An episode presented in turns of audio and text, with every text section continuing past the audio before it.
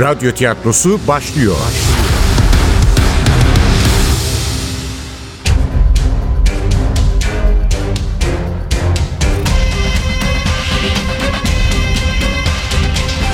Sultanı Öldürmek 5. Bölüm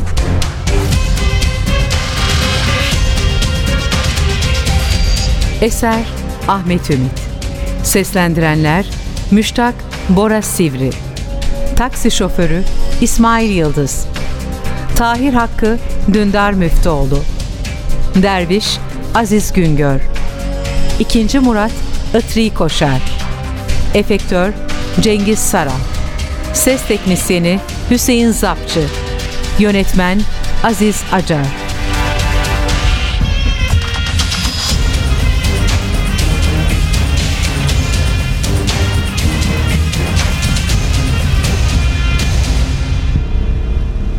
Gündüz değil, akşam üzeri.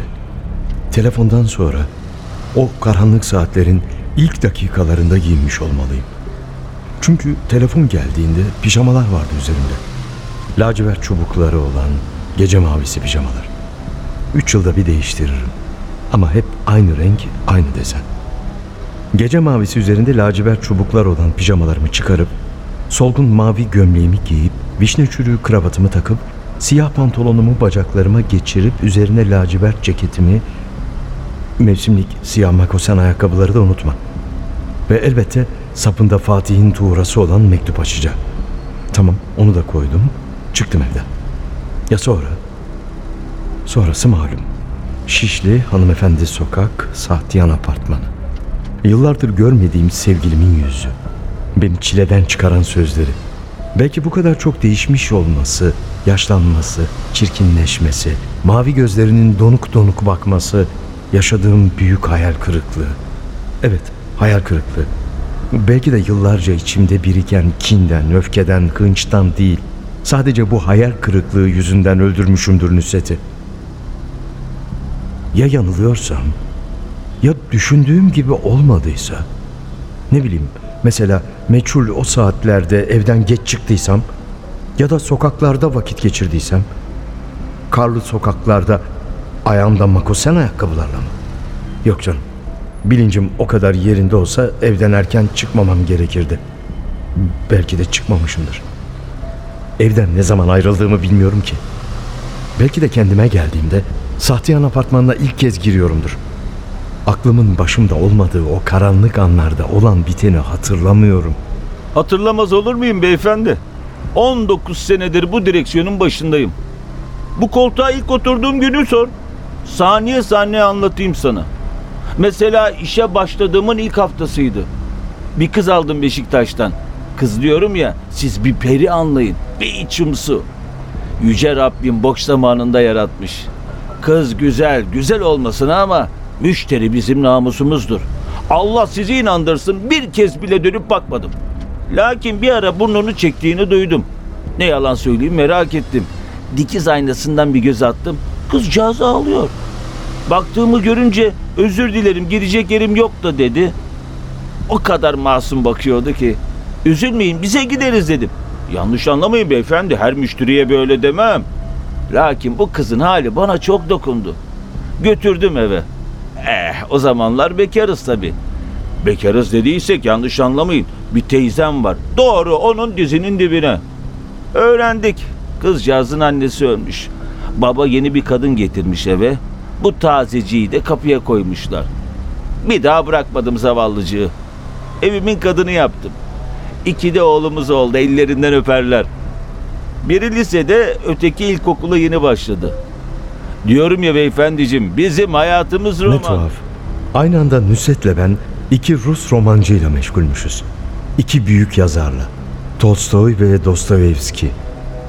Sahi neden Dostoyevski ile ilgilenmiş olabilir? Neden olacak? Onun romanlarına bayılırdı. Ama okuduğu Dostoyevski'nin bir romanı değil, Freud'un büyük edebiyatçı üzerine kaleme aldığı psikolojik bir inceleme.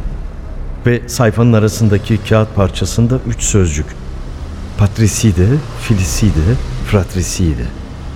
Roma İmparatorluğu'nun taht savaşlarında sıklıkla yaşanan kanlı cinayet zinciri. İktidar için gerekirse babayı, oğlu ve kardeşi öldürmek. Bazı tarihçiler bunu vahşetten bile saymıyor. Daha fazla kan dökülmesini engellemek için daha az kan dökmek ahlaki ve insani bir tutummuş. Patricide, filicide, fratricide. İlk sözcük patricide yani baba katilliği. Niye ilgisini çekmiş bu sözcük Nusret'in? Fehim Bey eceliyle ölmemiş miydi? Bildiğim kadarıyla bir kalp krizi sonunda yitirmişti hayatını. Kilolu bir adammış. İstisnasız her akşam içki içti. Her gün iki paket sigarada cabası. Hayır, baba katilliğiyle ilgilenmesinin Fehim Bey'in ölümüyle bir ilgisi olmamalı. Ya Fatih Sultan Mehmet? Babinger'in Fatih'le ilgili kitabının altında duruyordu. Freud'un makalesinin yer aldığı dergi. Dursun, ne çıkar? Nusret birbirinden kopuk konularla ilgilenmezdi. Unutma, bilimsel araştırma metodoloji üzerinde yükselir. Ne yani? Fatih ile Dostoyevski arasında bir bağ mı var? Dostoyevski arasında değil. Hatırlasana Freud'un makalesi baba katilliği hakkında. Nusret'in not aldığı üç sözcüğün ilki de patrisiydi. Nasıl yani? Fatih'in babası 2. Murad'ı öldürdüğünü mü düşünüyordu Nusret? E neden olmasın? Bu tezi dillendiren tarihçiler yok mu? Hadi canım, o tarihçileri dikkate alırsak. E ya Nusret aldıysa? Cık, almaz. O dönemi birlikte çalışmıştık. Edirne'deki sarayın kalıntılarının bulunduğu yere birlikte gitmiştik. Tunca Nehri'nin sarmaladığı adayı da birlikte gezmiştik. İkinci Murat son dönemlerinde o adaya çekilmiş. Yorgunmuş, dinlenmek istiyormuş. Uç beyleriyle süren gerginliklerin, saray entrikalarının, kanlı savaşların bedensel ve zihinsel ağırlığından kurtulmak istiyormuş. Tıpkı Fehim Bey gibi ani bir inmeyle hayata veda O da oldu beyefendi. Neler gördü bu taksi? Bir gün sizin gibi kibar bir beyefendiyi aldım teşvikiyeden. Adam arabada kalp krizi geçirmesin mi? Ne yaparsın? Derhal kırdım direksiyonu acile. Hastaneye geldik ama bizi almıyorlar. Kimsin, nesin, kayıt, kuyut. Ya o adam ölüyor diyorum, dinleyen yok. Daldım hasta bakıcılara. Tabii anında yakaladı polis bizi. Güya adama iyilik edecektik. İki gece nezarette. Fatih'in babasının ölümüyle ilgili bir hikaye daha var. Evet, tez değil. Buna hikaye demek daha doğru. Kimi Vakanüvis'e göre Fatih'in babasının ölümü kaçınılmaz bir kaderdi. Bu rivayete göre 2. Murat son derece dindar bir adamdı. Ölümüne ilginç bir olay neden olmuştu. Bir gün hem yakın dostu hem de silah arkadaşı Saruca Paşa ile İshak Paşa yanında olduğu halde Tunca Adası'nın köprüsünde yürürken bir dervişle karşılaşmış. Derviş hüngür hüngür ağlıyormuş. Neden ağlıyorsun Allah'ın adamı? Sizin için ağlıyorum hünkârım. Niye benim için ağlarsın? Rüyamda gördüm hünkârım. Yakında Hakk'a yürüyeceksiniz. Murat dehşete kapılmış.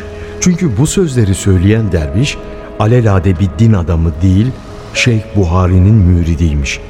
Şeyh Buhari ise 30 yıl önce Murad'ın güçlü rakibi Düzmece lakaplı Mustafa'yı yeneceğini bilen ulu kişiymiş. Dervişin kehanetini kaçınılmaz bir kader olarak gören Murat, ruhsal bir çöküntüye uğramış. Çok geçmeden de ağır bir hastalığa yakalanarak henüz 47 yaşındayken ölmüş.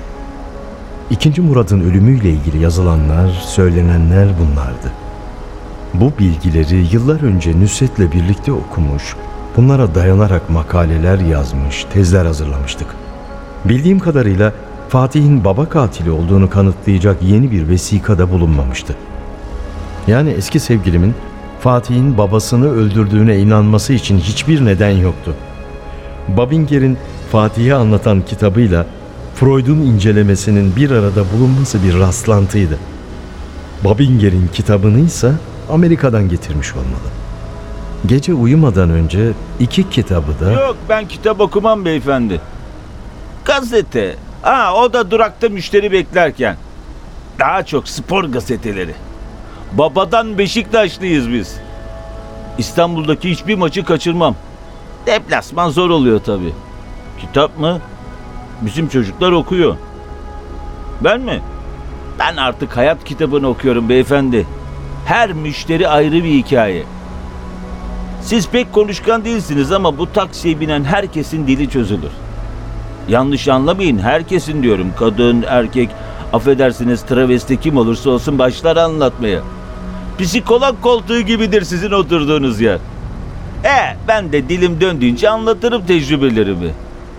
Tecrübe dedim de Ceketimin cebinde titreyen bu küçük cihaz geveze yol arkadaşımı susturmakla kalmadı. Beni de gerçekliğe yeniden döndürdü. Kim arıyordu acaba? Ya seni evde aradım bulamadım diyecek biri ise? Yani cinayet saatinde evde olmadığımı kanıtlayacak biri. Al sana bir tanık daha. Evet hakim bey önce evini aramıştım. Defalarca çaldırdım açan olmadı. Sonra cep telefonundan ulaştım. Bana alışverişe çıktım dedi. Gerçeği gazetelerden öğrenince telefonu hiç açmasam dikiz aynasından merakla beni süzen şoföre rağmen mi? Hayır kaçış yoktu.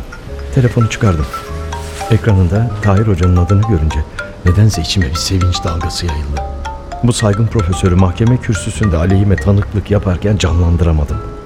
Yine de bu karlı kış akşamında hocanın beni araması tuhaftı. Açtım. Alo. Alo, Buyurun hocam. Müştak. Merhaba evladım. Neredesin? E, ş- şey hocam şeydeyim. Her neyse, her neyse. Nusret'e söyle ben bu akşam gelemiyorum. E, Nüsret mi dediniz hocam? Evet. E bu gece ona gelecektik ya. E, gidecek miydik? Demek Tahir Hoca da davetliymiş yemeğe. Birden hatırladım. Sana bir de sürprizim var demiştin Nusret. Meğer sürpriz bizim ihtiyarmış. Bu akşamki yemeğe. Hava fena bozdu. Bu havada taksi bulmak bile mucize. Tek başıma Teşvikiye'den Şişli'ye kadar çıkamam şimdi. Nusret'i defalarca çaldırdım cevap vermiyor. Seni arayayım dedim bari. Bir zahmet söyler misin? Ben gelemiyorum. İyi de hocam ben de gitmiyorum ki yemeğe. Nusret daha birkaç saat önce aradı beni. Böyle davet mi olur? Hem sizin geleceğinizi de söylemedi. Söylemedi mi? Söylemedi. Sizin olacağınızı bilsem gelirdim. Zaten başka işlerim de vardı. Kabul etmedim. Ne işler çeviriyor yine bu kız canım? Önce beni davet ediyor sonra da senin de geleceğini söylüyor. Şimdi telefonlarını açmıyor. Belki bakkala falan gitmiştir. Vallahi hiç umurum değil müştak. Zaten abuk subuk işlerin peşinde. Ne- ne- neyse birazdan arar herhalde. O zaman söylerim gelemeyeceğimi. Peki hadi sana iyi akşamlar. Ee, iyi akşamlar hocam. İyi başlamayan akşam giderek daha da kötüleşiyordu. Ne yapacaktım şimdi ben? Artık Tahir Hoca da olaya karışmış, Nusret'in beni yemeğe davet ettiği tescillenmişti. Öğleden sonraki telefon konuşmasını inkar edemezdim. etmene gerek yok ki. Dahir Hoca'ya söylediğinin aynını söyleyeceksin. Nusret yemeğe davet etti ama kabul etmedi. Hepsi bu. Kanıtlayabilirlerse tersini kanıtlasınlar. Ne? Ne oldu? İyi misiniz beyefendi? İyi, iyiyim, iyiyim. Kötü bir haber mi? Evet, battım. Birkaç saat önce işlediğim cinayet adım adım açığa çıkıyor. Ve elimden oturup beklemekten başka bir şey gelmiyor demek isterdim. Belki de adam bana o engin tecrübesiyle bu işten nasıl sıyrılacağımı söylerdi. Bunları düşündüğüme göre deliriyor olmalıydım. Delirdiğimi hiç değilse çenesi düşük sürücünün öğrenmemesi gerekiyordu. Ee, bir arkadaşın annesi bu gece sizler ömür. Allah rahmet eylesin. Yaşlı mıydı? Yaşlıydı. 80'lerinde filan. Takdiri ilahi. Allah gençlere ömür versin. Direksiyona döndü. Aracı hareket ettirirken sanki hiçbir şey olmamış gibi yeniden anlatmaya başladı. Bir keresinde Taksim'den yaşlı bir kadın binmişti.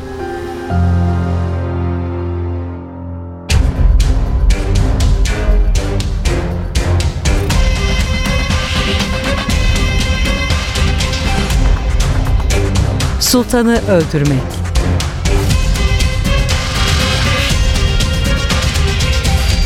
Eser Ahmet Ümit. Seslendirenler Müştak Bora Sivri. Taksi şoförü İsmail Yıldız. Tahir Hakkı Dündar Müftüoğlu. Derviş Aziz Güngör. İkinci Murat Itri Koşar. Efektör Cengiz Saran. Ses teknisyeni Hüseyin Zapçı. Yönetmen Aziz Acar.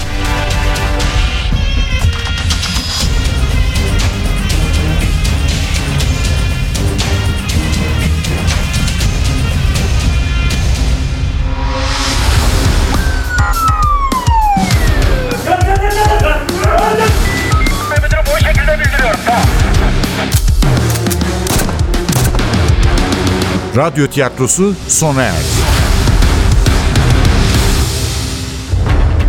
Radyo tiyatrosu her cumartesi 11.10'da NTV Radyo'da.